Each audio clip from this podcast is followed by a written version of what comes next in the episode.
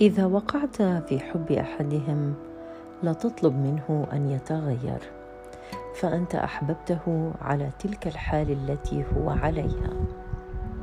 إن كنت أنت في حالة حب لا تطلبين من ذلك الرجل أن يظهر بعض التغيرات لكي تقبلين به، فأنت قابلته بهذه الحالة.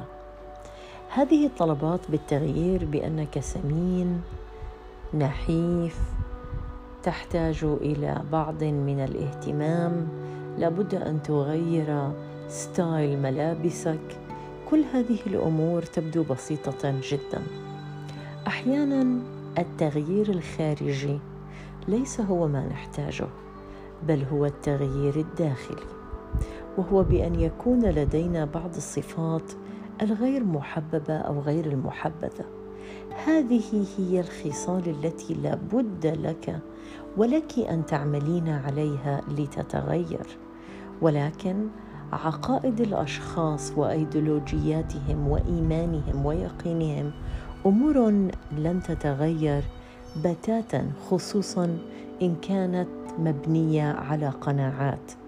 لا تطلب ممن يحب أن يتغير من أجلك لكي تبدأ علاقة معه، فمن أحببته فإنك تحبه لما هو عليه. مساء الخير.